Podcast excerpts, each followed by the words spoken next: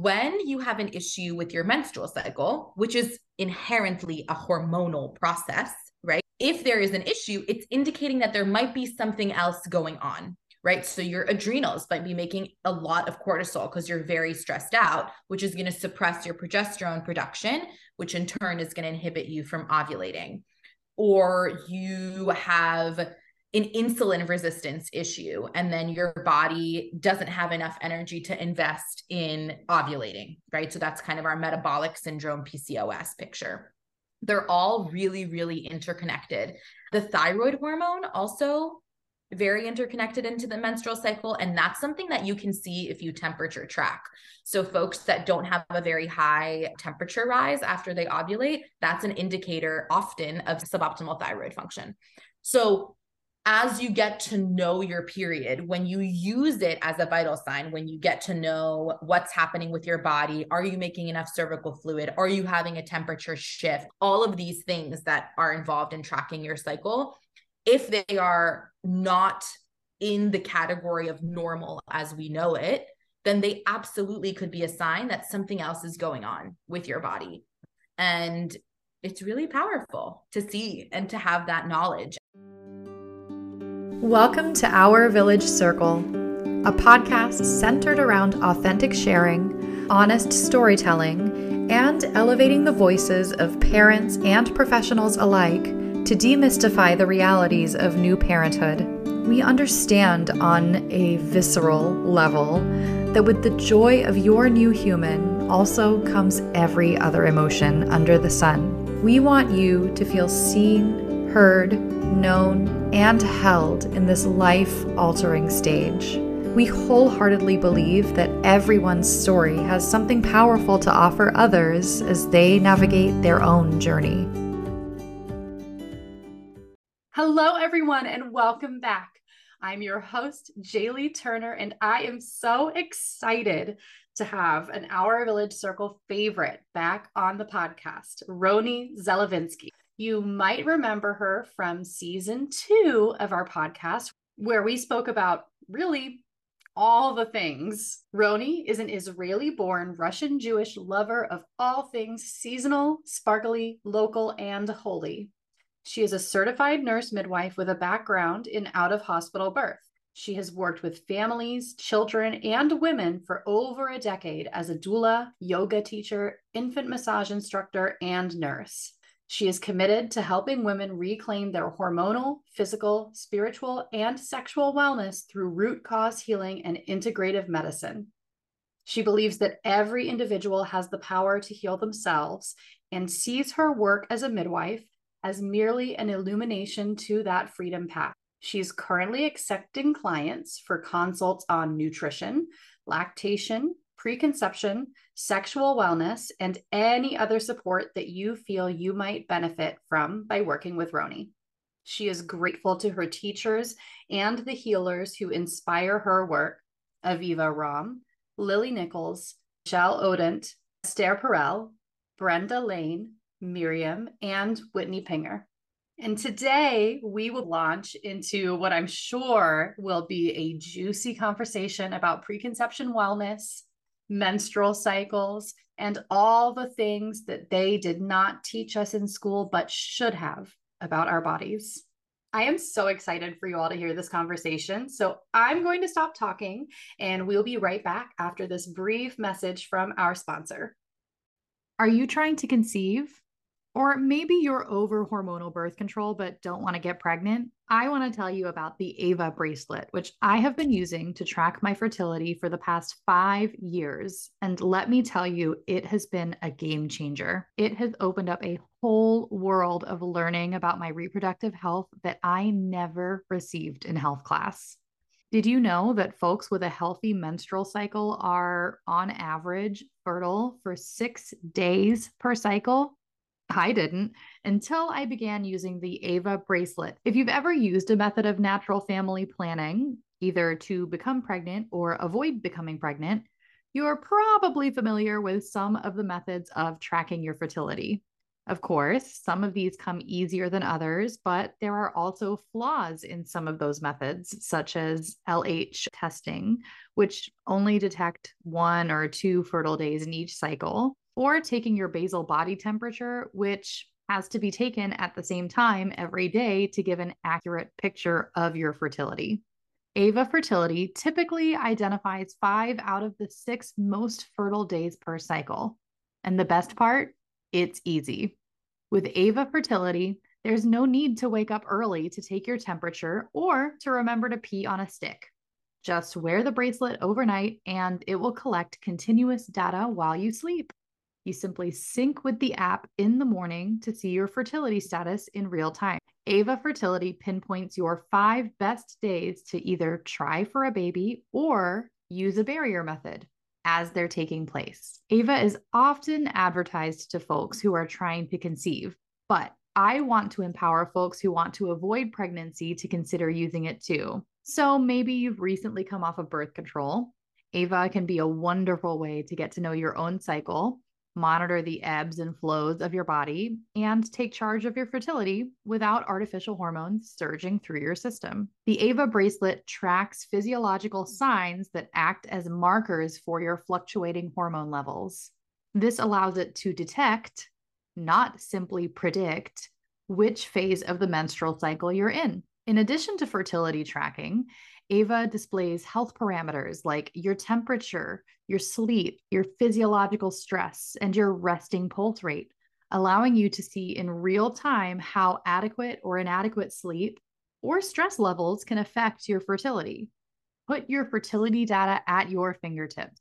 Ava Fertility provides an overview of your cycle's length, when you ovulate, and your menstrual flow for the last 12 recorded cycles. You can download it directly from the app for yourself or for discussion with your healthcare provider. If you're trying to conceive and you become pregnant, you can continue using Ava Fertility to follow your progress with graphs, trend analysis, and week by week content for the whole nine months. I used this when I became pregnant with my second, and it was by far my favorite pregnancy app. If you're interested in giving Ava a try, visit the link in our show notes to begin taking charge of your fertility. Again, the link is in our show notes. Now, back to our episode. Roni, welcome back. It's good to have you here. So, you've been on here before. You are an Our Village Circle favorite, but I'm sure that there are some listeners who have not heard your previous interview. So, for people who may be new here, will you briefly introduce yourself? Yes. My name is Roni. I'm a certified nurse midwife. I'm also a yoga teacher and a dancer and very spiritual and really passionate about empowering women to live their fullest, healthiest, most optimal, healthiest selves. And what does that mean to you?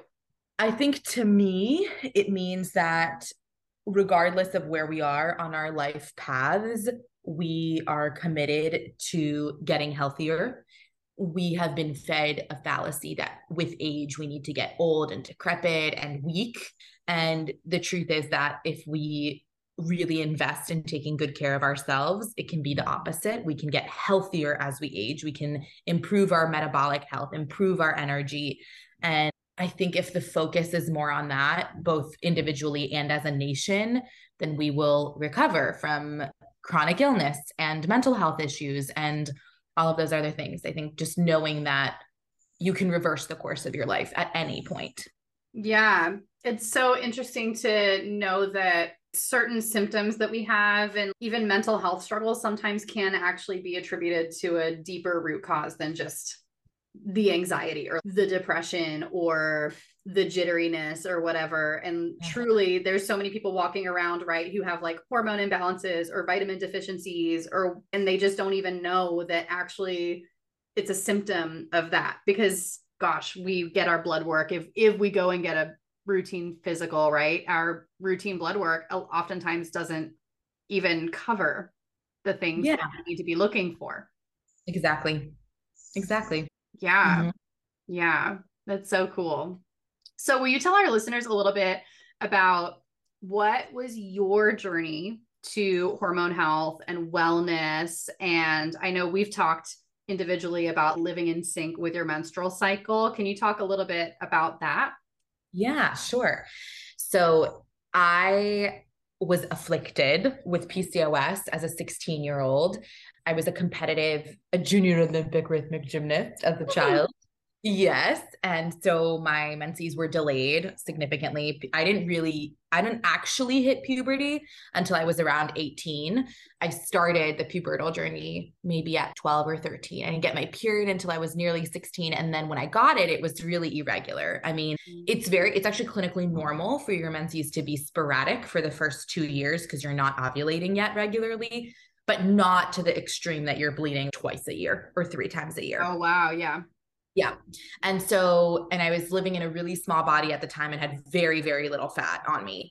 And I saw first an OBGYN who recommended birth control, of course. And then my mom was like, okay, well, let's go see a nurse midwife who recommended birth control, of course. And I was not having sex. And my mom, bless my mom, who is an escaper of the Soviet Union and questions everything, right? And she was like, you're not going on birth, you're not taking a chemical we don't even know what's wrong with you. We're not putting chemicals in your body. So thank you to her.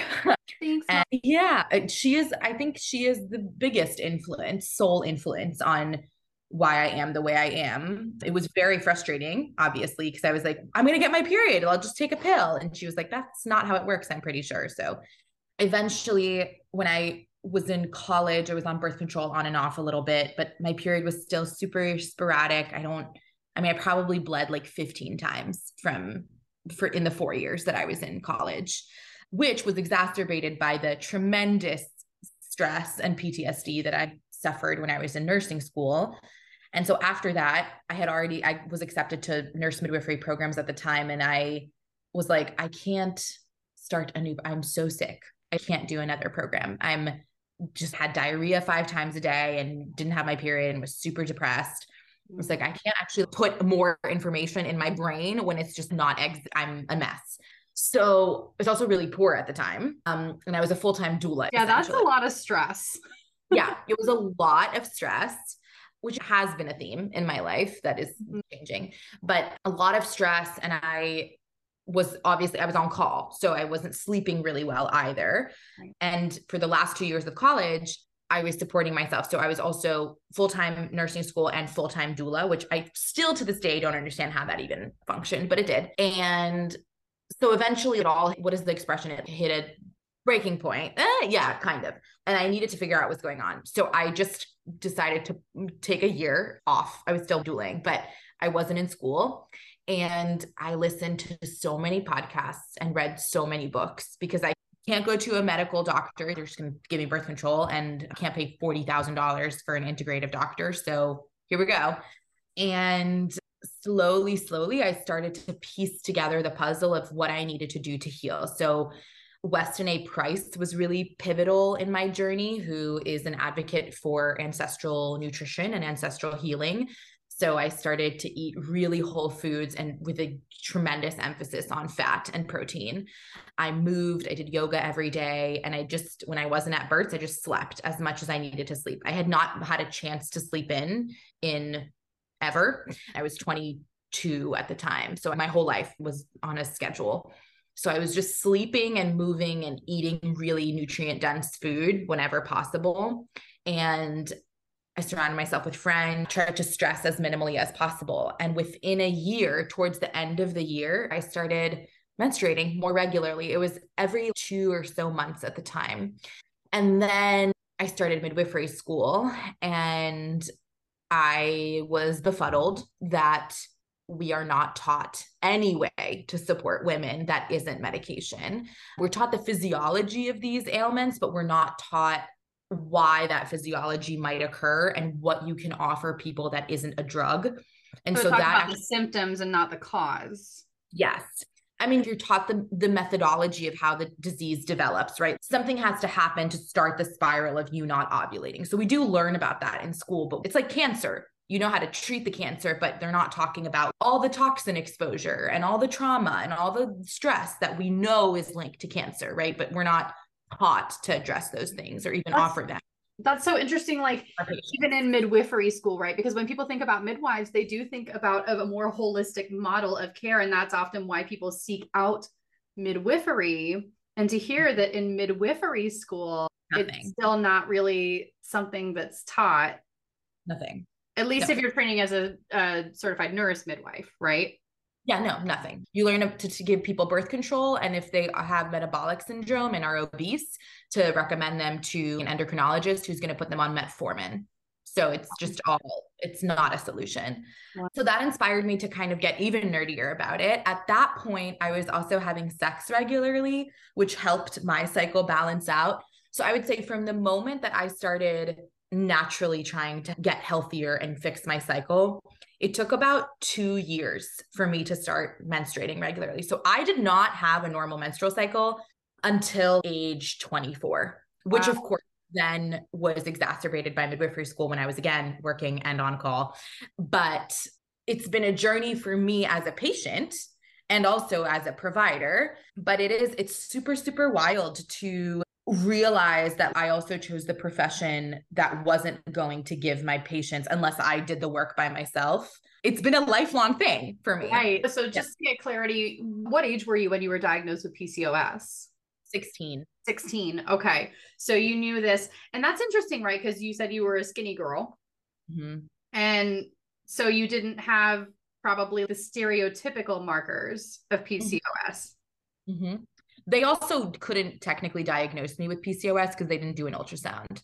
So I don't actually know what they were. I think they were just basing it off of oh, you have irregular periods and anxiety, so you're probably at. P-. I mean, it's just it's a very blanket term that clinicians use when they don't know what's happening. I got my period one time when I was 15 and nine months, and then I was 16 and six months and hadn't bled again, and so they were like PCOS, That's which isn't interesting. yeah, it's not clinically correct, but that's the thing is that in medical school, nurse practitioner school, you're not taught that your menstrual cycle is your fifth vital sign, that not having it or having a change to it is actually showing something else going on in your body. I want to talk about- more about this. Learning this was mind blowing for me. Let's launch into the menstrual cycle and what it can tell us, and also just how menstrual cycles work because we don't even learn that in school. We learn that when we're trying to get pregnant.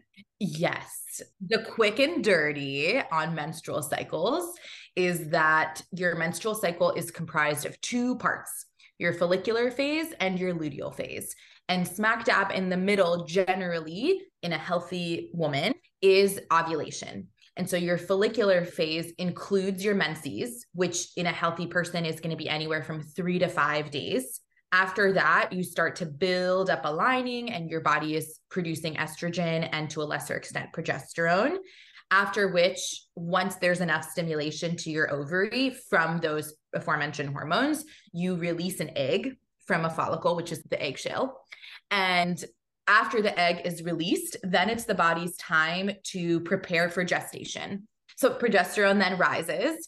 And ideally, after about 12 to 14 days, the corpus luteum, which is the remaining eggshell, can't live longer than 14 days. So between 12 to 14 days, you start your cycle, uh, your period again. And you shed that lining if there wasn't fertilization and, and that lining isn't now supporting a baby person in our society, in our day and age, because we live in an incredibly toxic world that is exposed to so many chemicals that mimic estrogen, most people are deprived of enough progesterone.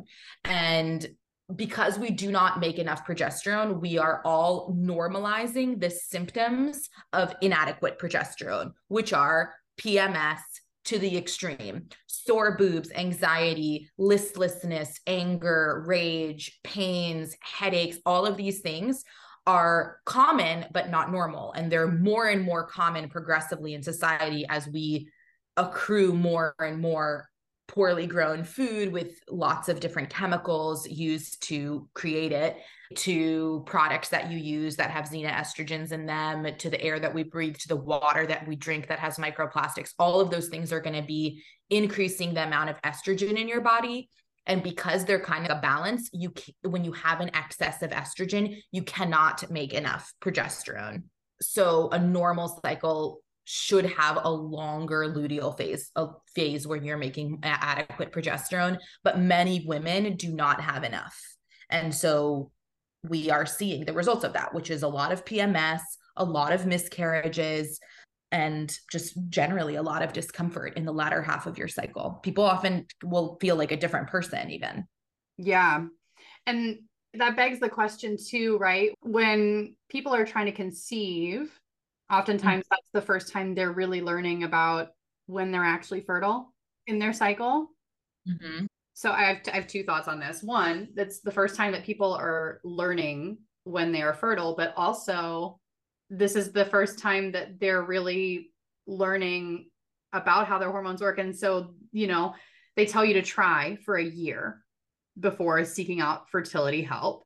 And when when you're trying to get pregnant, every the person that I talked to on the last episode said like when you're trying to get pregnant, every cycle where you're not pregnant feels like a loss. And so people are going through this month after month after month after month mm-hmm. and not receiving any guidance in the interim. They're just saying, try for a year and then we'll help you. Yep. Yep. I have so many thoughts on that, but but also my- when are we fertile? Like we need to talk about when are we fertile? Fertile. School, we learned that we can get pregnant at any time. My first commentary that I want to make is on this atrocious pattern that you voiced, which is that again, medicine wants to fix problems and not focus on health right? So also if you've been trying for a year and you're not pregnant, then we can label you with infertility and we can get you to see a lot of people that are going to rack up a lot of money for big pharma and insurance, right? It's all just like toxic, disgusting chamber of keeping people sick. Right. And I just want to put this disclaimer out there that I'm not saying that this is the the cause with every infertility case because there are definitely cases of infertility where truly medical intervention is a miracle. Absolutely. But it's also really cool when you talk to people who prior to conception spend years figuring out when they're fertile and they get pregnant on the first try, right? right? Because they know exactly when they're fertile. They've been focusing on their fertility, they've been focusing on both being taking the best care of themselves. And then it should be easy. That's at the end of the day, it should be easy. And I think in general with life, we're fed a story that things should be hard and challenging and that our bodies are difficult when the truth is that they want to be healthy and they want to thrive and that's nature nature wants to bloom it wants to create fruit it wants to be in optimal health we just need to support it to do that right. and and that's our default state our default state is health and all this inflammation and like hormone deficiencies and all of that it's actually our body trying to get to health Right. It is really sad when physicians and nurse midwives say, have at it. But all you have to do in that conversation is plant a seed. You just have to say, you know, take this course, learn about when you're fertile, and try and eat a really healthy diet to support the possible pregnancy. And if you can't figure out when you're fertile, then come back so that we can oh, see what's going on and make sure that you're ovulating, right? The conversation just needs to be, it's a tiny change. It doesn't have to, I'm not saying that everybody needs to know and be somebody who helps others with fertility. That's not everybody's cup of tea like it is mine, but enough to inspire people to take responsibility for their bodies. The other issue and problem that I have with that approach is that it continues to keep people as victims right? Because if you haven't gotten pregnant in a year, and as you mentioned, then every single month is sad and you feel like you're failing, then of course it's easy to come back to a doctor and say, hey, you have all the answers. Fix me, solve me, save me, put a baby in me, right? Versus at the beginning of this whole journey, the doctor could have empowered the individual and the patient and said, Hey, this is the time. You should get to know your body. You and your husband should figure out when you're fertile, figure out what feels best for you, how to have the strongest orgasm of your life, to make sure the sperm gets very high up into your uterus, right? There's all these things. And it just takes a second of planting that seed. Yeah. And yeah. So that's what I have to say about that. And in terms of when you're fertile, you are only fertile for five days of the month. However, there is new data. I just read a study a month ago and I don't remember it, so don't quote me, but there are some women who ovulate more than once a month. And so that kind of puts a blunder in this whole spiel that I'm about to give. But you could figure that out if you track your cycle. So at the end of the day, you still have power. It just, if you ovulate twice a month, then you're fertile for 10 days versus five. But your egg can only live for 28 hours. So it can only survive waiting for sperm for 24 hours. Sperm, on the other hand, with fertile fluid, can live for up to five days because female cervical fluid around the time of ovulation actually feeds the sperm. It changes in its constitution to be food for sperm. And so it can survive for five days in the vaginal canal, in the cervix, and even in the uterus. But because the egg dies, you're really only fertile for five to six days. The 24 hours that the egg is alive, plus the five days outside of that bracket when the sperm is inside the body. So when you're able to track your fertility, you know when you should withdraw, when you should wear condoms, when you should probably do both, like the day that you ovulate, and then when you can have sex freely. Like married couples who are willing to take the tiny risk can absolutely even have their partners ejaculate inside because you are not fertile.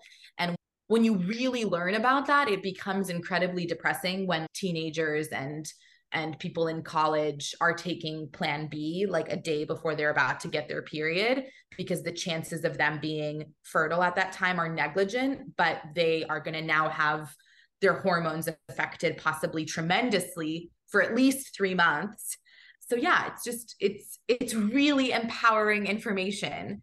And I will say the one thing that has been, at least for me, kind of tricky in navigating this of being somebody who's so gung ho about this knowledge is that dating becomes pretty tricky. In what way? Tell me more about that.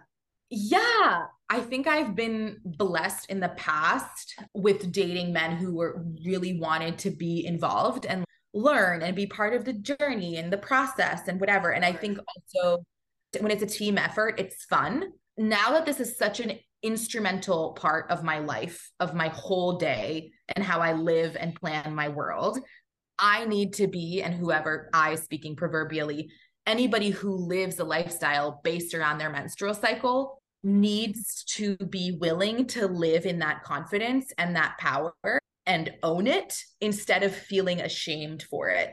For example, when you're dating somebody who's never dated anybody who has a menstrual cycle, they're not necessarily going to understand that for two weeks of the month, you don't feel like doing as much stuff. And for like the five days leading up to your period, you need to not eat salads for dinner. And because you know so much more profoundly what you need during every phase of the month when you are cycle tracking. And the goal is that you have a partner who's really excited to do those things with you, right? Who's like, okay, yeah, like this week we eat venison stew every night or whatever it might be, right? Like you want somebody who's going to be a teammate in that and who's not going to feel burdened by that. And I think it's going to take generations before we have men like living in the feminine cycle. I just recently started feeling like, wow, it's not that only my life revolves around my menstrual cycle, but if I live in this way, then everybody in my life is now affected by my menstrual cycle. Like it's yeah. Right. I don't think I really like those two things didn't register. I felt like, oh, this is my individual journey to finding my balance. But that creates so many boundaries because all of a sudden you know, like, no, you don't want to go out partying or for cocktails on whatever Saturday because you're going to get your period. Or if it's somebody's birthday, you might have to leave early because you want to respect that you need more sleep. It does become a community thing as soon as you step into your power of tracking your menstrual cycle. And because there's not that many of us, and I dare say a tiny, insignificant amount of us who are living this way, it can be a little jarring. Like yeah. it can be a little, it can rub up on people. I mean, my parents, my family certainly doesn't get it when you go on this journey, I don't think that I realized how much I would have to claim it with confidence. I thought there was going to be a lot more like, yeah, fem empowerment. But no, everybody's used to women just doing the same shit every day. So, well, eh, you know, there's so much to unpack here. But I mean, look at commercials, right? Like tampon commercials. They're like, mm, don't let your period stop you. We've got all of this protection while you're out playing tennis, and you can wear white clothes, and your period won't affect your life. Yeah. That the message we get in the media, and gosh, if you called out of a day of work because you were on your period in most jobs, they'd be like, come in, what the fuck? You know, our society isn't built around living in tune with your menstrual cycle. And, I just had a light bulb. Yeah. And gosh, there's so much we could talk about here. But, eh, you know, society isn't built in this way, but also it's not built in this way because people don't know how the menstrual cycle works. And not just as far as like how many days you're fertile, but also how the hormones fluctuate Change throughout your cycle that have certain effects on your mood, on your energy levels, on what you want to eat, on your libido, on all of these things. Mm-hmm. And so there's not much of an understanding around it. And the other side of the coin, too, is culturally, we get the message that we should be on birth control unless we're trying to get pregnant. That's problematic for a lot of reasons. But Absolutely. also because we're not taught about our menstrual cycles, we're not taught that living in tune with our hormones can be used as a way to either become pregnant or avoid pregnancy. Yeah. So that right. was so many points to unpack.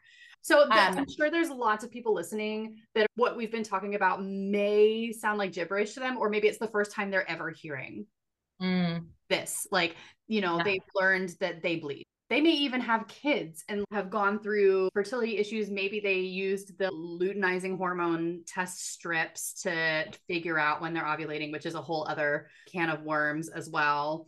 But you know, for someone who's coming into this world, maybe they're hearing about this for the first time. Let's just give a really basic breakdown of what a menstrual cycle looks like, not just when we're ovulating, but for the majority of people who are operating on a non medicated menstrual cycle, mm-hmm. what does that look like? Symptom wise, mood wise? Totally. Oh, yeah. Okay. The light bulb that I had actually that I think I can finally put words to is that when I started this journey, and I'm still at the beginning, it really was about me. It was about me getting fertile, figuring out how to live in harmony and in sync with myself. And I am not partnered at this time. So it's easy when you're alone. But the truth is that when you have this knowledge, you want to create a world that is matriarchal because that is how hundreds and thousands of years ago we have lived. We lived in cycle with the moon. It was a matriarchal way of life because we lived in a lunar cycle. We woke up with the moon we went down with the moon we bled with the moon. The seasons of our lives were ruled by the moon. Holidays sex worship all those things were governed by the moon and the lunar cycle is feminine. But we live in a day and age where we control light and we live in patriarchy. And so when you have this knowledge you start to dismantle your own shackles around your freedom. But the place that i'm at now which i did not expect to be as challenging maybe but that's like the journey that i'm on in this moment is that in a way by living in this way you show to the world that you are not subject to patriarchy anymore right? That your life is now living in a matriarchal way where you are ruled by your cycle and you are governed by the rhythms and the tides of the hormones, which I'll go into next. And that becomes a challenge if you have people in your life who are only used to what patriarchy looks like and what birth control is at the root of it. And you can think that this is controversial and that's fine. That's your opinion. If especially if you're triggered then you should sit with that. But what birth control does is puts you on a masculine cycle, period, because you are having the same hormones every single day and you are not subject to the waves and the changes of the hormones that I'm going to go into next. And that is incredibly convenient for a world that requires us to show up in the same way every single day. And the reality is that when you have this knowledge, you cannot because you change every day. And it forces you to rethink feminism.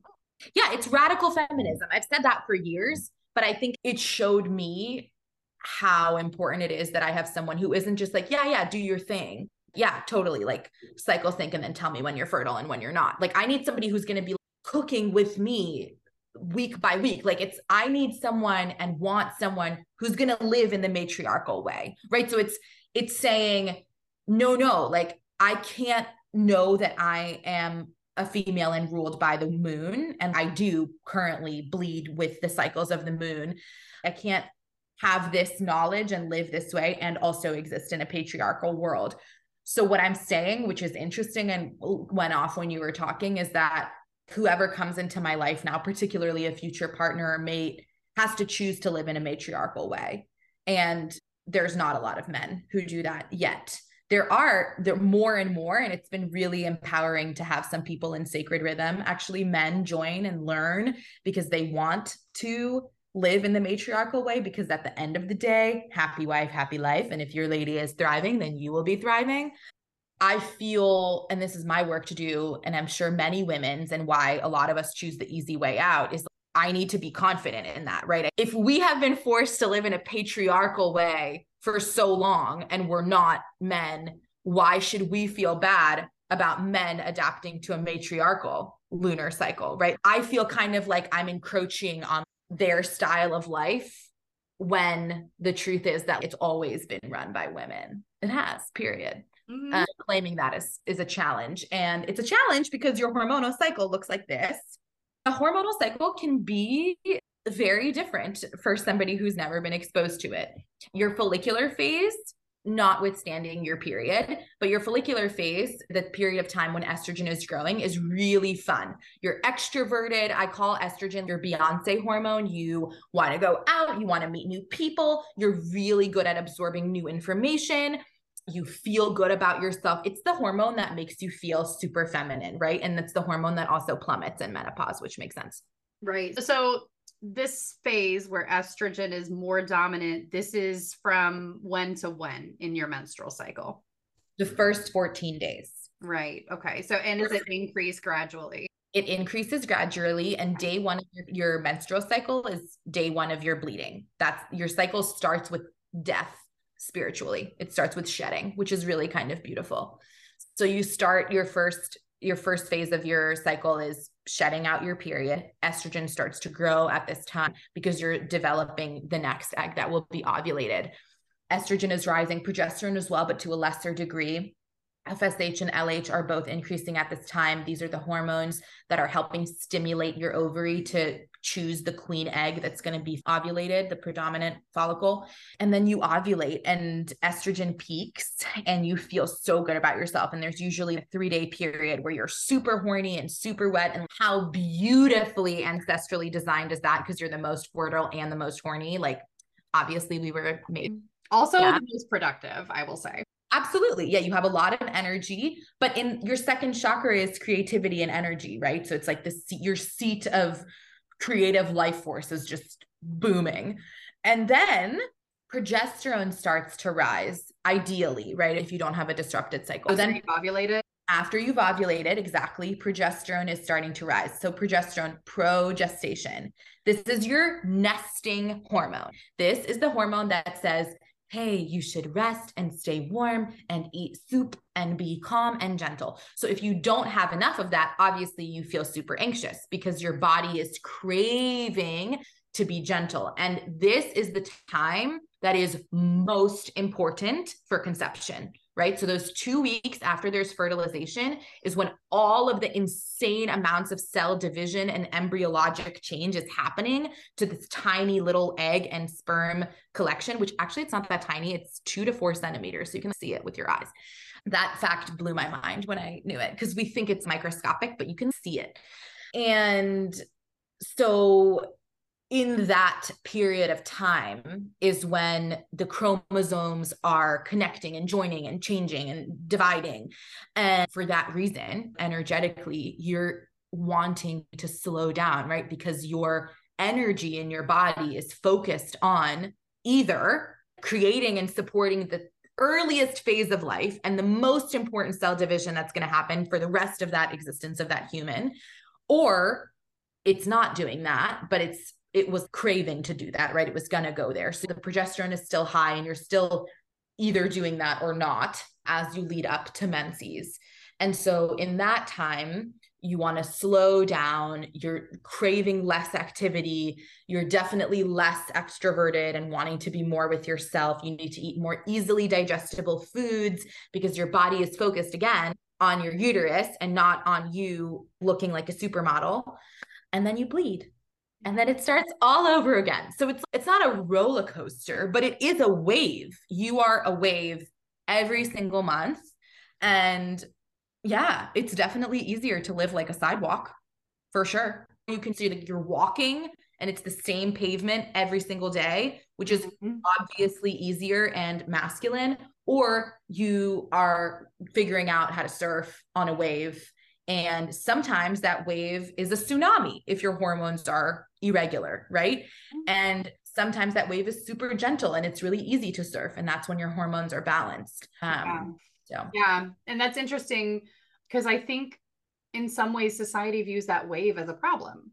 Yeah, well, I'm realizing I'm having to unpack my own shit about how I don't see it as a problem, but I do see it as inconvenient for the sidewalkers. Yeah. And it's interesting if we're thinking about feminism, sometimes there's this idea of feminists is like, yes, women can do the same things as men. And that's absolutely true, by the way, because I'll tell you, like, a woman in their follicular phase and ovulating, unstoppable. Mm-hmm. Unstoppable. But I think it actually is even more powerful to say, I'm going to live in tune with my body, and now it is time to slow down during those times where it is appropriate in your cycle. So that luteal phase. And so let's talk just briefly about what does living in tune with your cycle look like? Yeah, I think that's a great question. Well, for example, because you're more articulate in your follicular phase, planning things like expos or presentations is always wise to do in the first half of your cycle, right? If you're going to be, if you have a big performance or presentation, it's probably not ideal to plan it like four or five days before your period. I think be, being able to create time and space for yourself to rest. A lot of women in their postpartum period are really hormone deficient, right? Some yes. as you I'm sure experienced something similar. And when you have high cortisol, high stress hormone, you can't make enough progesterone because they come from the same precursory hormone. And so you want to mitigate the things that cause you stress in life, right? So if you're very overwhelmed by cooking, let's say you don't like to cook or it's very stressful, then maybe for the your luteal phase, you order in like the one of those pre-cooked meal kits, right? So that you're not worried about it at that time yes, it can be like get a massage and all of that, but truly the root cause of having a healthy luteal phase is supporting your nervous system as much as you possibly can, creating yeah. more time for you to sleep in. If you have the luxury of you know controlling your own work schedule you definitely work more in your follicular phase than your luteal phase and then also eating foods that are easier to digest as well and just in general, making your life easier because your body at this time is either supporting the creation of a new body or getting ready to shed its lining, which is also a really solid amount of work. Mm-hmm. And it is, it's, it's, it's interesting as I started to claim power in my cycle and would say, no, I can't hang out that weekend because it's going to be the first two days before my period. It, it can annoy people. And it's yeah. certainly a lot of people in my life. And yeah. you just have to be strong in it. Just because other people aren't living that way doesn't mean that you don't have to. And the good amount of those people are people who are very feminist and in, in the typical way that we hear about it, right? right? That we have all, and it's which is really interesting to me. But yeah, it's I mean it because again it affects their lives, right? Like if you say no, I can't go to this show or whatever because you're not going to want to dress up because you're not going to want to shave your legs and right again it's work work is stressful so right. like getting ready course, for a thing yeah and of course sometimes there is going to be a thing that falls on like the first day of your periods like i'm just thinking i'm a doula right sometimes never we can't control when a baby decides to come right you know do you, you're meal prepping for the first yeah. two weeks of the month so that you have that food ready. And then you are definitely not working if you had a really hard day. Yeah. And if there's an event like a graduation or a birthday, like you leave early, right? I think we don't want to use our menstrual cycles as an excuse because we don't want to disempower how amazing it is to live in tune with it, right? Right. And it's like, oh yeah, like a period getting in the way again. Well, right? there's ways to do it. You can just say, all right, I need to head out, but I'm glad I could come.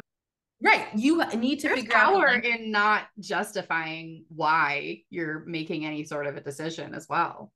I read this quote recently that was like, never defend yourself. It makes you look weak. You don't owe anybody an explanation. You can just live in your truth. And your truth is that you need to rest because you're about to yeah. bleed, period. Yeah. I find people more readily accept your choice if you don't. If you sit there and explain it, you're giving people an opening to say why that's not a good enough reason. Right. Don't defend yourself. It makes you look weak. I kind of love that. Yeah. So the last thing I wanted to talk about is the menstrual cycle as a vital sign because we've talked about it in the context of getting pregnant or avoiding pregnancy. Mm-hmm. Uh, but well, what most people don't know is it can be a marker of your overall health and it can also clue us in to underlying health issues that can easily get missed in the traditional medical model. So, can you talk a bit about that? Yeah, absolutely. So, like I said, you cannot ovulate if you don't have adequate hormones, if you don't have adequate FSH and LH from your brain telling your ovaries that it's time to do that. The endocrine system is really magnificent and so complicated in that an endocrine organ is an organ that secretes hormones that affect other organs right? So the pancreas secretes insulin, and then insulin affects all of your muscles and all of your tissue, right? Or the pituitary gland secretes LH and FSH that talk to your ovaries. So it's these chemical messenger organs. And they're all interconnected. So endocrinologists are really just wizards in a sense, except that they don't learn naturopathy, but that's the separate problem. And so when you have an issue with your menstrual cycle, which is inherently a hormonal process, right? If there is an issue, it's indicating that there might be something else going on, right? So your adrenals might be making a lot of cortisol because you're very stressed out, which is going to suppress your progesterone production, which in turn is going to inhibit you from ovulating. Or you have an insulin resistance issue and then your body doesn't have enough energy to invest in ovulating right so that's kind of our metabolic syndrome PCOS picture they're all really, really interconnected. The thyroid hormone also very interconnected into the menstrual cycle. And that's something that you can see if you temperature track. So, folks that don't have a very high temperature rise after they ovulate, that's an indicator often of suboptimal thyroid function. So, as you get to know your period, when you use it as a vital sign, when you get to know what's happening with your body, are you making enough cervical fluid? Are you having a temperature shift? All of these things that are involved in tracking your cycle, if they are not in the category of normal as we know it, then they absolutely could be a sign that something else is going on with your body. And it's really powerful to see and to have that knowledge. And also, unless you're you're really at a point where you're very very sick which would convince an allopathic physician to test your hormones there are subtleties that you can tweak to feel better and i think that's also really going back to your first question when you were like what does it mean to be healthy is not settling for mediocrity just because you bleed every month doesn't mean that you should still also have a migraine every month before your period yeah that's technically not super bad but you might just have a tiny magnesium deficiency or a B12 deficiency, which could be causing your migraine. You know, Gosh, and that's something you can buy over the counter. Right. If Easy you fix. really get to know your cycle, then you can tweak it also in really subtle ways to feel your best self and to use that knowledge to better your whole life. Yeah. But it's really powerful. Yeah. I love it's it. So it's so awesome. And gosh, this conversation barely, barely scratched the surface of the world that opens up for you when you begin to learn about the menstrual cycle and how it works and it the menstrual cycle as a vital sign and the internalized misogyny that we all carry and what we learn in school and everything so i wish we had more time but wrapping up what resources would you recommend if if someone listening to this is like, wait, what my mind is blown, I want to learn more. Where would you point them? The Fifth Vital Sign is an amazing book. Taking charge of your fertility. That was how I learned about that was how I learned about cycles for the first time. Yeah. The book is called Taking Charge of Your Fertility by Toni Weschler, right? I would start there. I think those are two really excellent, very renowned sources. Yeah. I love the Fifth Vital Sign. I read it after I'd already done a lot of work on menstrual cycles and my mind was still blown. Yeah. And we didn't even talk today about the spiritual changes throughout the month and what the luteal phase shows us as women. Yeah. A good book for that is called it's the blood book. That one delves more into the spiritual aspect of of your cycle. That is by Leanna Pareja and Ashley Cottrell. That's and a good one. Free on Kindle Unlimited if you have that. Kindle. Aviva Romm has a lot of books, and she and Lily Nichols are producers of content who are great to follow. They have they both have podcasts, they both have Instagram pages, and they both have little blurbs that you can read. Yeah, I teach a, a cycle syncing class called Sacred Rhythm, which is everything we talked about, but more and more and more. Yeah, it's and, wonderful. Thank you. But yeah, I would start there. Okay. And lastly, where can listeners find you? I am not in many places right now. I was joking with a friend that I'm going to read to you what we were calling me. She was like, You're the secret spiritual service midwife, which is so true because people just kind of learned through the grapevine about me. But I am on Instagram as at Kapha Goddess, K A P H A Goddess. Kapha means earth in Ayurveda. And that's it. But eventually, when I make a landing page, it'll be there. And for now, I'm offering just consults based on anything that might be of interest. So, absolutely come to me with cycle information and let's unpack it and figure out what's going on. Or you want to talk about eating for your cycle and diet changes, or you're a postpartum mama who hasn't gotten her period yet, and we want to talk about how to balance your hormones, or I mean, truly anything you would come to a midwife for that isn't specifically clinical, where I don't need to do a physical exam, right? Right. But then you could um, point them in the right direction of maybe what blood work they need to advocate for, et cetera. Yeah. I'm in between practices where I'll be providing clinical care, but in the meantime, I think a consult really anybody can do your PAP and anybody can draw your labs, right? What you need is guidance and it's invaluable. I mean, I can't imagine if I had someone who was guiding me in a time when I was trying to figure out what was going on with me. It's invaluable yeah um, yeah and taking charge of your fertility is taking charge of your health it's not just important for when you're trying to make a baby and apparently fighting patriarchy in a way that i did not realize was going to be as big it's yeah. really big it's fucking yeah. massive this whole movement is massive yeah. And I'm glad it's starting to gain ground. I hope more people catch on. And hopefully, in listening to this, it will inspire a few people to look a little further into it as well.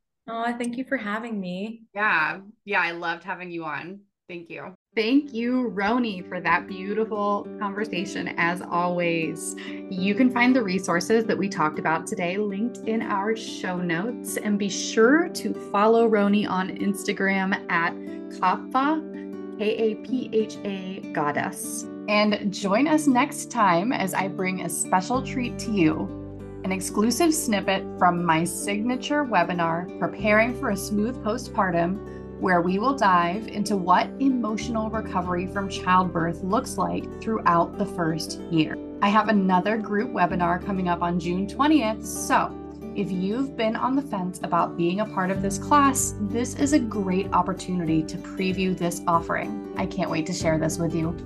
If you like what you hear, feel free to follow, like, and share this podcast with anyone you feel may benefit.